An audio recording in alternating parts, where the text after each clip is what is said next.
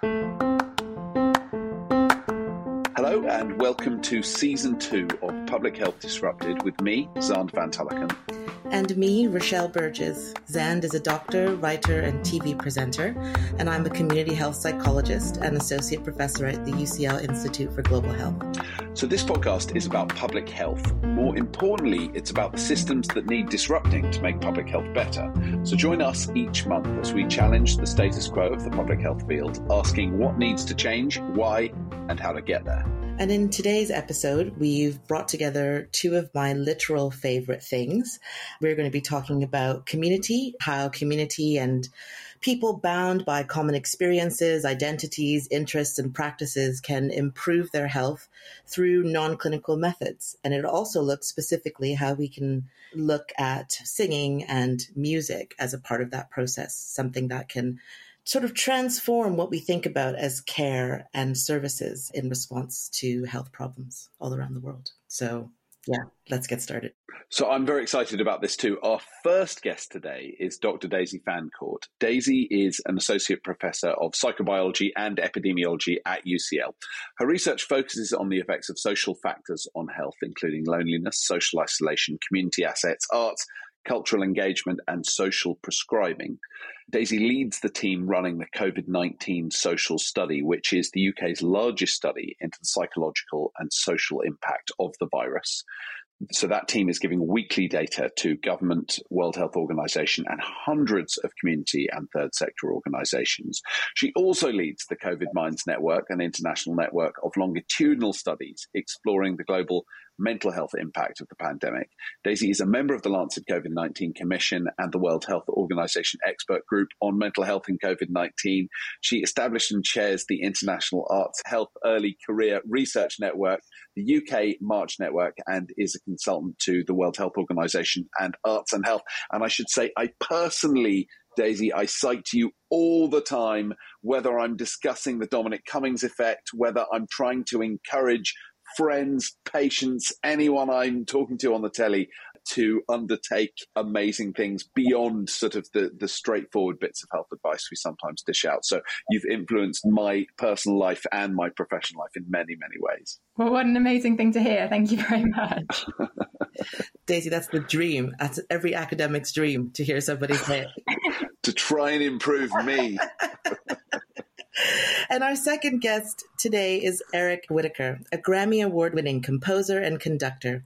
Eric is among today's most popular musicians. His works are programmed worldwide, and his groundbreaking virtual choirs have united singers from more than 145 countries.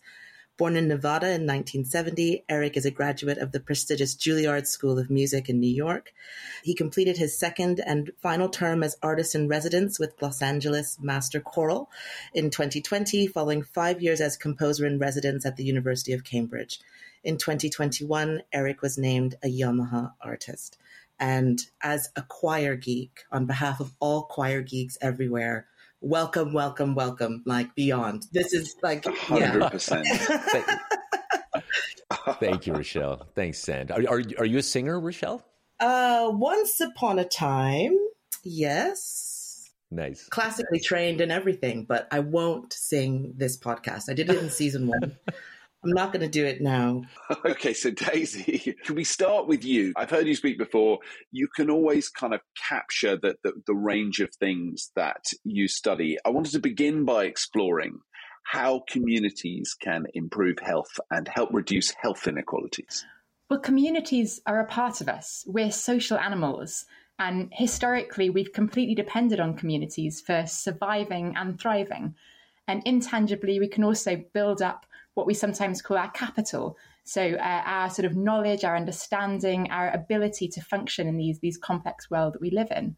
So when people have this kind of support around them, it can support their health. Whereas when we see people who are isolated or lonely or feeling like they're not part of a group, this is when we start to see detrimental effects on health. So we can trace, for example, a higher rate of uh, depression incidents, a higher rate of physical illness, even higher rates of things like hospitalizations for existing health problems. We also know if we're lonely or isolated, we're less likely to uh, do healthy behaviors. We're more likely to stay at home and be more sedentary. And also, when you're lonely and isolated, you can miss out on those simple conversations with friends that might help you to seek advice from a doctor or might make you take your symptoms a bit more seriously. So, what we're really finding here is that communities are one of the huge factors of our lives that can help to keep us healthy. And unfortunately, not only do we see this relationship between communities and health, but we find that the relationship affects people from lower socioeconomic backgrounds more. They're the ones that can often feel lonelier, more isolated, and they're the ones that can also experience poorer health. So we see an exacerbation of this relationship between social factors and health when people aren't part of communities. And can I just ask a, a follow up about that? I think both of you, in, in different ways, kind of focus on communities and obviously Rochelle's expertise in this as well. Eric, I've seen your, you know, creating even online communities of thousands of people singing together. It's absolutely extraordinary. When I was at medical school, I would say the word community was not really used at all. Are we facing a crisis of community? Are our communities deteriorating in a way that is unhealthy? And is public health not emphasizing the role of community sufficiently? I feel like the concept of community is changing a lot, especially in the last couple of years. We've seen a move towards online communities even before the pandemic. People are relying more on messaging, on video calls, telephone calls to stay in touch, as well as communities like Facebook. Now, some of these things can help with connections, but there are different types of things you get from the ways you interact with people. And when we cut out crucial parts of that interaction, like face to face elements, most research suggests that actually we do lose some of the benefits. And in fact, we've actually found in the pandemic that often a reliance on video contact or telephone contact can actually exacerbate feelings of loneliness, perhaps because it feels for people like a, a poor alternative for the real thing. I guess it's a bit like eating a kind of fat free cake or sugar free cake. It's just not the same. So I think we're aware that communities are changing and that can be disrupting some of the useful and supportive mechanisms that can help people's health. In terms of health service delivery, one of the things that's been very interesting that I'm sure we'll come to talk about more in this podcast is ways of starting to link things like the NHS with community and voluntary opportunities and with other sectors, which starts to bring in this concept of community. And we're getting more discussion about that at the moment with the idea of integrated care systems. You know, Zan, and it makes me think a bit about the stuff that Eric is doing. One of the things that I would say is probably underrepresented in the way public health talks about community is the way that community is created, that people create community out of necessity a lot of times, right? And when you go to marginalized communities and marginalized settings, people are often building community out of nothing. And I think that's what's so nice about things like virtual choirs and virtual spaces is they allow you to build community across spaces that you wouldn't necessarily think about as being possible to transcend. And thinking about Eric, what you have enabled in the in the world is you've taken something that is community building, and I've I've been in choirs and sort of felt that sort of moment of like the wall of sound, like uh, being inside of the sound that you're creating as a group.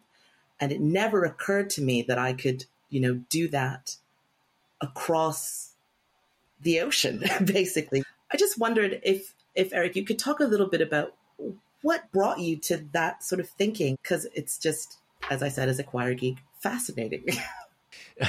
yeah, for me too. I, I think because I'm I'm first and foremost, uh, and this isn't a life I've chosen, an artist with a capital A. It's it's it's a, a brain issue. Let's call it that. Um, that that I I find myself drawn to things because of their inherent poetry. And with singing, I was 18 years old. I'd never sung before in a choir, and a conductor sort of pulled me in. I, looking back, I think it was just because I had a low voice and a pulse. Those were the two criteria he was looking for.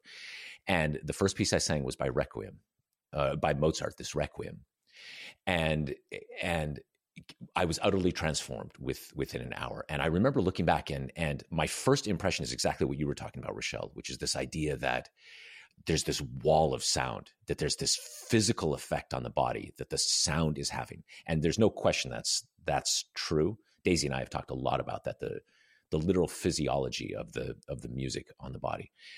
But I think when I look back at the poetry of the moment, that actually bigger than that was that it was the first time in my life I felt part of something larger than myself.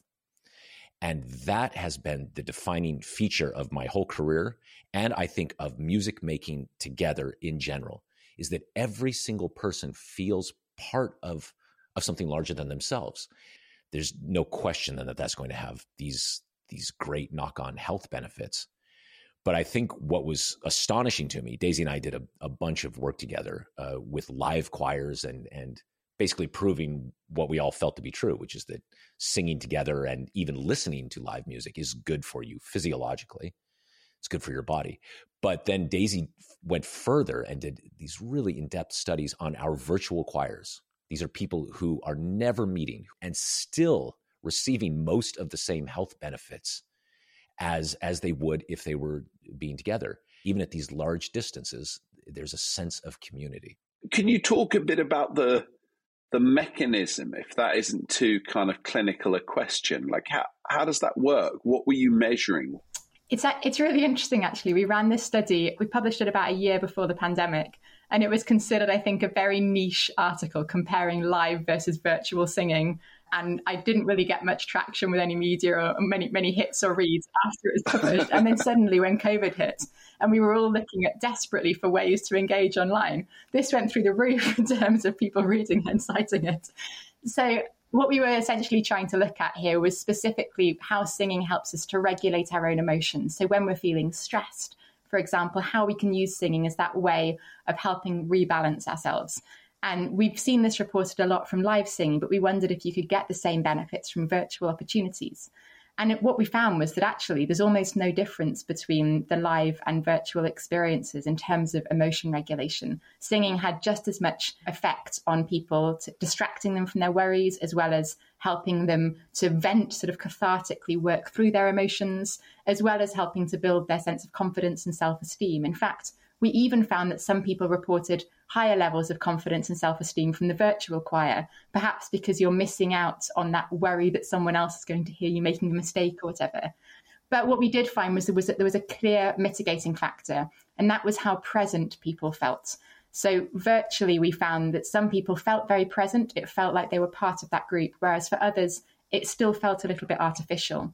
And for those where they weren't feeling as present, it wasn't having a strong an effect on their emotions. And this really comes back to that concept of feeling part of something. And it's interesting that Rochelle has spoken about being a choir geek as though it's an identity. And that sense of in groupness is one of the things that helps us to cope with stresses, to buffer uh, worries in our lives, help regulate our emotions. Interestingly, if you're put in a group where you feel out of group, it actually makes everything worse. So it's not that we, we can't just force community on people by saying, do this choir, it's definitely going to make you feel better. It has to be a choir where people feel that it resonates with their own sense of identity and increases and supports that identity. So it's possible for some people that their group identity will come from a completely different activity. Can I ask then the phenomenon that you're you're both describing in terms of the kind of the actual effects on people's body, their experience of being themselves, their identity, those things have very big implications for their physiology and physical health as well. You're not just talking about maybe coping with the stress of a day, which is no, no small thing, but these are things that will cascade into family health, longevity, like actually have big implications for, for the rest of their lives potentially. Is, is that right? Well, absolutely. If we're seeing that people, even for a few minutes, are managing to stay a little bit calmer or feel a little bit more in control in a day, as a result of doing singing as part of a group. If that's something that's repeated regularly, then that's not only the experience in itself of these little moments of repose. So, you know, moments when you're lowering your blood pressure, moments when you're lowering your heart rate, you're breathing in more oxygen, you're calming your mind. If they're repeated, we're getting those benefits more and more, but also the tools of that, the knowing that you can regulate your emotions actually helps people to use that in other contexts outside of singing. And one of the things we've also been doing a lot of work on in the last few years is understanding how these mechanisms go beyond the individual, but back out to the wider communities. So, what we can see here is uh, essentially a movement where you start to have more and more support, more and more of this community building through activities like choirs. And it might sound a little bit perhaps utopian to think in this way, but actually in the UK, I think we've got something like 40,000 community choirs. So that's a vast number involving huge, huge amounts of people. And that's just choirs, not to mention all the other kinds of creative groups that are out there. So you can very quickly start to see how these small individual organizations and groups of people can actually build into a much wider network. Just to jump in on, on that point, I think, and I, know, Daisy, that you've been sort of advancing the platform for social prescribing in England and, and across Europe, really, and beyond. And I just sort of wondered if you could talk a little bit about some of these other types of interventions, you know, how important basically sort of the arts on prescription become really to health systems we know in the UK that in primary care, for example, around one in three visits to the GP is actually not around a medical problem. It can be around something that's social. So that might be around loneliness, it might be around broader social circumstances that people are living in. Now, these aren't things that a GP can write a prescription for. Uh, so, what we're looking at is ways that we can support people that will as- assess the broader parts of their lives. So, with social prescribing, the concept is that a patient can be referred through a GP, through another health professional, or even directly themselves to someone called a link worker. And this person will be able to help connect the patient through to things that could benefit them. It's actually assessing what might be the contributing causes. If someone's going to the GP with mild or moderate depression, there's probably something underlying that. Before the pandemic, we were really nicely placed in this. We had about a million community assets. So that was things like allotments, gardens, all these kind of group based things, libraries, museums, galleries, music venues. There's been a huge amount of strain on these organizations because of COVID. And we also do face an issue around inequalities, I guess, returning to that theme as well, in that sometimes you get more of these activities in wealthier areas. And therefore, you end up with a postcode lottery as to whether there are the right opportunities to find these in group experiences that people need to support their health. But nonetheless, I think it's one of the most exciting developments in the health service since it began. The fact that we're starting to think beyond health and consider how these other sectors can support health as well. Can I pick up on that that lovely range of stuff then? Eric, you at the beginning described yourself as an artist, and I think you said that it was a state of your brain, which I yeah, brain issue. brain issue, exactly. brain issue. That's it. Which I I took to mean that you cannot help but be that way. That there is stuff that yeah. kind of needs to come out. So you've got a, a wide range of things where part of what we're talking about is the community effect of you know whether it's whether it's bird watching or sharing an allotment or being in a choir. And part of it is also that other specifically artistic thing what does that do to your health and, and, and how important is that? Well, I'll speak anecdotally. Um, and then Daisy can back it up with actual hard numbers. But this is great, great combination. Um, this is a good act. team, actually, Daisy. Right? I'll, I'll, just go ahead and say things, then you can just come come with the science. So, um, for me, what what I have discovered over and over and over that the simple act of creating something, and this used to be for me composing music building note by note this piece, it had a profound effect on my body. I know everybody has experienced something like this that I became quieter, more empathetic. I breathed differently. My day was simply better because of the experience of having done that work. And then, ironically, during this past COVID time, I wasn't writing as much. And also, I was looking for things to do with my family and here at home. And so I started cooking, I started gardening, I started building puzzles. I, I got the the crayons and the paper and did the coloring and all of this. And what's what's fascinating to me is it all has exactly the same effect, which to go back to the, the poetry description of it, in my mind, is to create a sense of twilight. Not the terrible movie or book, but the, the, that that's that state of, of of bliss, the state of mind where where you're simply focused on the task at hand, and there's nothing else and I'm certain I'm I know Daisy will that will now say yeah here's the science behind that. It doesn't have to be sitting down and writing a symphony. It can be the the simplest task. Is he right, Daisy? Of course he is. Wrong. Also, you've lost us all the Twilight fans. They've all tuned out. That's half the audience uh, gone immediately. They know. They know it's bad but it's it's really interesting, Eric, that you're saying that you're getting this not just from music, but from these other creative activities. And the way that we theorize it within my research team is we think about it in terms of the active ingredient. So this is how we think about pharmacological things. We think about drugs. What are the ingredients in them that lead to the health outcomes? So, with singing in a choir, for example, you're getting these different ingredients like social interaction, deep breathing, a focus on posture and body awareness. You're getting uh, auditory stimulation. You've got a, a purpose to work towards. You've got this routine and structure in your day. There are so many other things. In fact, we've identified uh, I think it's well over 160 different ingredients now. Now, what with other activities, you'll probably tick off a lot of similar things. Like if you're doing your uh, cooking at home, for example, you'll be getting similar aspects of focus, of meditation, sensory engagement. You might be missing some other ones, like the social element if you're cooking on your own, but you might be gaining others instead. So, what we tend to think about is that a lot of these creative activities share many common ingredients. Your depression might be improved through singing, through gardening, through cooking. It's likely because of the vast number of shared ingredients they've got for you. And Daisy, we, we also know that there's genuine hormonal changes in the body, right? While while these things are happening, especially when singing in a choir. Yes. So these different ingredients then activate different mechanisms that affect our health.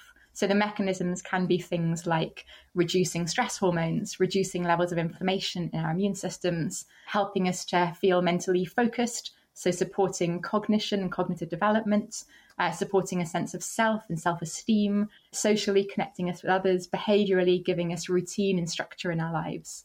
So it's really that interplay between the ingredients, the components of what the activity actually is, and then the way those components affect us psychologically, biologically, socially, and behaviorally. That's how we get these health effects. Something I've been thinking about a lot while we've been talking, and Daisy, I know you touched on it earlier, is some of the evidence that talks about the inequalities in terms of access and sort of people taking advantage of things like arts on prescription. We know that actually there's social patterns in the sense that you're more likely to have middle class. I will say yummy mummy in the sense that I now sort of find myself categorized in that framing of that kind of existence, where they will be more likely to have the ability to take up those types of things. And so some of that is structural, but a lot of that also can do with identity and that, that thing you're talking about, about people seeing themselves as belonging in the arts, having a place with things like choirs and because I sang in sort of classical choirs, you know, Eric, when you said the requiem, my whole body just sort of had pins and needles because, you know, I've sung many requiems. That, that was, was one of my favorites. And, you know, people didn't expect that of me because I'm a black woman. They didn't expect me to be in that type of music creative space.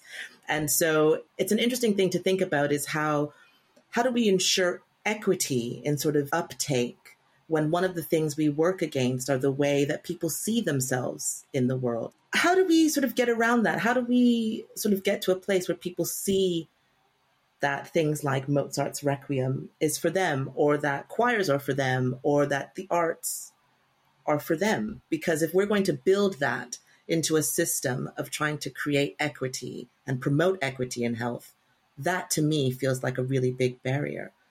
Yeah, absolutely. I, I think it's it's really interesting. It's as an artist, I, I never thought of myself as an evangelical, that I would be like trying to convince people that this is a good thing.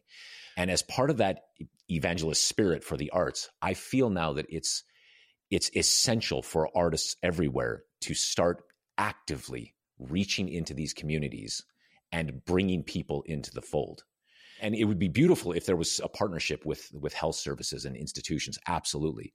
I think sometimes when it's talked about publicly, there's this idea that if those people who are on the outside could simply just make the effort to join, and I think it's not a realistic solution. We've got to go get them. Mm. Daisy? In terms of when we're actually looking at this through research, there are a couple of really key things that pick up on what you were saying, Rochelle, about the structural issues that can act as barriers to people engaging, but also the psychological factors and that sense of identity that might feel like it's preventing people. And with the structural things, we know there's a gradient socially across who engages in the arts as a voluntary activity. Mm. And this is often determined not just by your own socioeconomic position or education, but by that of your parents as well. So it's something that's passed down through likely through your early childhood experiences. And in fact, I've spoken to a lot of patients over the years who've gone through social prescribing.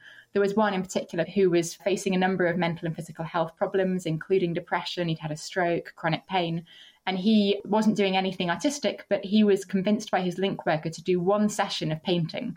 And it was just one session was what he was convinced to do.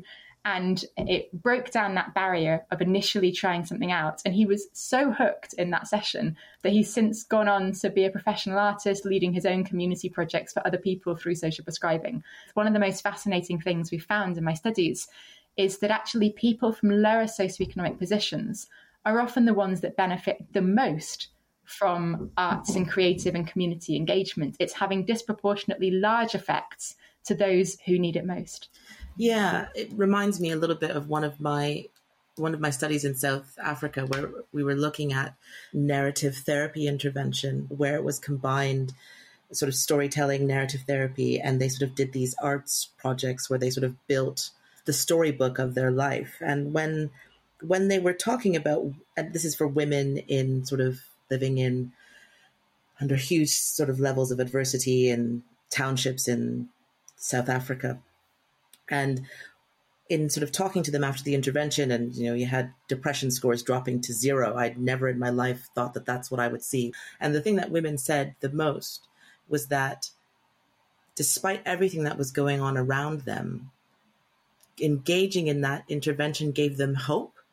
And so it made me sort of start to think about the importance of hope as mechanisms for improvement and as i guess one of those like active ingredients is the importance of hope and which would be incredibly important in spaces where the structural disadvantage is so big or the gradients are so big that people can't see it, don't experience that, and so the what that creates for them is, yeah, it's sort of nice to hear that because it it's really beautiful. reiterates that feeling um, from that study, which was really amazing. And at their graduation they all broke out into song. They all sang the they were all singing. Every women's group sung. It was spectacular. It's, again meeting of my two favorite things. How beautiful. That's the thing too right with with hope that it mm. grows from a sense of purpose i think. That's the beautiful thing about in my part of the world with musical ensembles is that immediately you become you become essential to the group it's fascinating how these, what we might think of as small states in our lives, small psychological states, they actually have profound impacts on our risk for illness, our ability to manage illness, and our ability to, to cope and live day to day. It's so, I think inspiring is sometimes an overused word, but uh, it is very interesting listening to the combination of the two of you talking about personal experience with this kind of mighty heft of science shoving it along as well. There are certain ingredients that you're talking about to do with community, creative output, contribution, purpose, and open those things. Do, do, you have a kind of set of like, here are five things you should look for? You know, maybe it is the, the ingredients of a choir or a or one of these groups that if you don't have them, you should be actively seeking them for the sake of your physical and mental self. Something I tend to say is recommend people try and get their five fruit and veg a day, don't they? In their 30 minutes of exercise. That's what I'm looking I think that's what I'm yeah. looking for is like, what is the equivalent in community arts of five fruit and veg a day? I, I think I'd say do one creative thing every day. Even if it's only for a minute or two, it'll be interesting how quickly that'll probably spiral into doing a lot more. And also, there's the, the basics, right? That if you drink a liter of water each day, if you get try to get six, seven, eight hours of good sleep every night, read a book for 30 minutes, spend 10 minutes of quiet time not looking at your phone, not doing anything, just just breathing. We already know those have a massive uh, impact on your daily life. I'll now say the most California thing that I'll, I'll say on this podcast, which is saying something, which is that the, the Buddhist monk Shunryu Suzuki, Zen Buddhist monk, uh, he described that the first breath of meditation as taking a long drink from a glass of cool water. And I have found over and over and over throughout the day that if I just stop whatever I'm doing, just take a deep breath and think of it as as drinking a glass of cool water and then exhale, everything changes. And oftentimes it's just these little steps to the left. Suddenly it, lots of things come into focus. I'm glad I asked. Yeah, I'm glad you asked too. Our last sort of question that we ask everybody is again back to this idea of disruption. And this will be a good question for you guys uh, in particular. Just to share a piece of art or music or poetry that has disrupted your perspective or way of thinking and sort of changed the way that you engage with the world. Okay, so so I've got a good one. I think it's profoundly disruptive, and again, a little bit like that that single that's that single breath. It's a small thing. So during the pandemic time, I've rediscovered Stoicism, the philosophy, and and writings, everyone from Seneca to Marcus Aurelius, and Marcus Aurelius, amongst thousands of other diamonds of wisdom, says this: "Memento mori." Remember your death. Remember that you will die. Now live your life. And it's an extraordinary thing at any moment, anywhere you are, no matter how bad things are, no matter what is happening. If you just stop for a minute and remember, I'm going to die. I am I'm mortal. And I know that, that Xand, your your reaction is what everyone's reaction is. I'm, like, I'm, oh my I'm God. only, I'm, I'm laughing because it's so strong, but it's so great, and you're you're doing it with kind of warmth and humor, which is lovely. Yeah. remember that you're going to die, right? So yeah, don't forget, and remind the person next to you as well. but I'll tell you what, what what's interesting about that is I actually think that's the th- that's that's the spirit with which the Stoics and especially Marcus Aurelius was delivering this message. The idea that this is not something with which to despair this information. It's a hard disruption. It resets everything because it gives an urgency then to every moment you're living. It's a profoundly different life if you can live and think that way. I love that. Yeah, I can totally see that. I wish I hadn't let Eric go first. I know. I know. I'm sorry. I'm just I was just, I was just going to be like, great, Daisy, follow that. yeah, yeah. But let's hear it. Sorry, Daisy. It's, it's hard to top death. I'm really sorry about that. That's coming in on the top shelf. but I guess in my area of work, look, doing scientific research on these factors that include arts and creativity, they sometimes feel like this real clash of two worlds. But there was a really beautiful artist's work that I came across a few years ago. She's called Klari Reis, and she does these amazing works in Petri dishes where she uses explosions of paint within the Petri dish to create different colors, shapes, images. And she does one every single day. She's been doing it for years. So she must have thousands of Petri dishes stored in a garage somewhere. But for me, I just, I loved the idea that you could actually find this way of combining science and art so beautifully in this in this lovely circle, which of course gives that whole encapsulated feel. And for me, I've I've got pictures of her work up in my office, and that for me like just encapsulates what I'm trying to do each day, but also what I think is so important for public health that people have that balance in their lives of the medical and the artistic, the creative and the health. That was amazing. Oh, You can totally go second. Oh, fine. I thought that was great. I wasn't worried. that. I wasn't worried. I love that. That's so, and it's lovely to hear a thing that you you haven't heard of before. That's amazing. yeah, I'm. Oh, I'm, what a treat. I'm going to look that up for sure. Thank you very, very much indeed. I hope that anyone listening would understand that policy is essential, that public health has to engage with this, but also that you as an individual have your own, your instincts, your creative and artistic desires, your desire for community. It's sort of scientifically uh, incredibly valuable for your health as well. So, so feel inspired to pursue it. Thank you both very much. It's been brilliant. Thanks, guys. Lovely to speak to you. Thank you. You've been listening to Public Health Disrupted. This episode was presented by me, Rochelle Burgess, and Xand van Tulleken, produced by UCL Health of the Public, and edited by Annabelle Buckland at Decibel Creative. Our guests today were Dr. Daisy Fancourt and Eric Whitacre. If you'd like to hear more of these podcasts from UCL Health of the Public, subscribe wherever you download your podcasts or visit www.ucl.ac.uk slash health dash of dash public forward slash. You're not going to type that in, obviously. Just you can search engine of your choice, type in UCL Health of the Public. It'll get you there. This podcast is brought to you by UCL Minds, bringing together UCL knowledge, insights, and expertise through events, digital content, and activities that are open to everyone.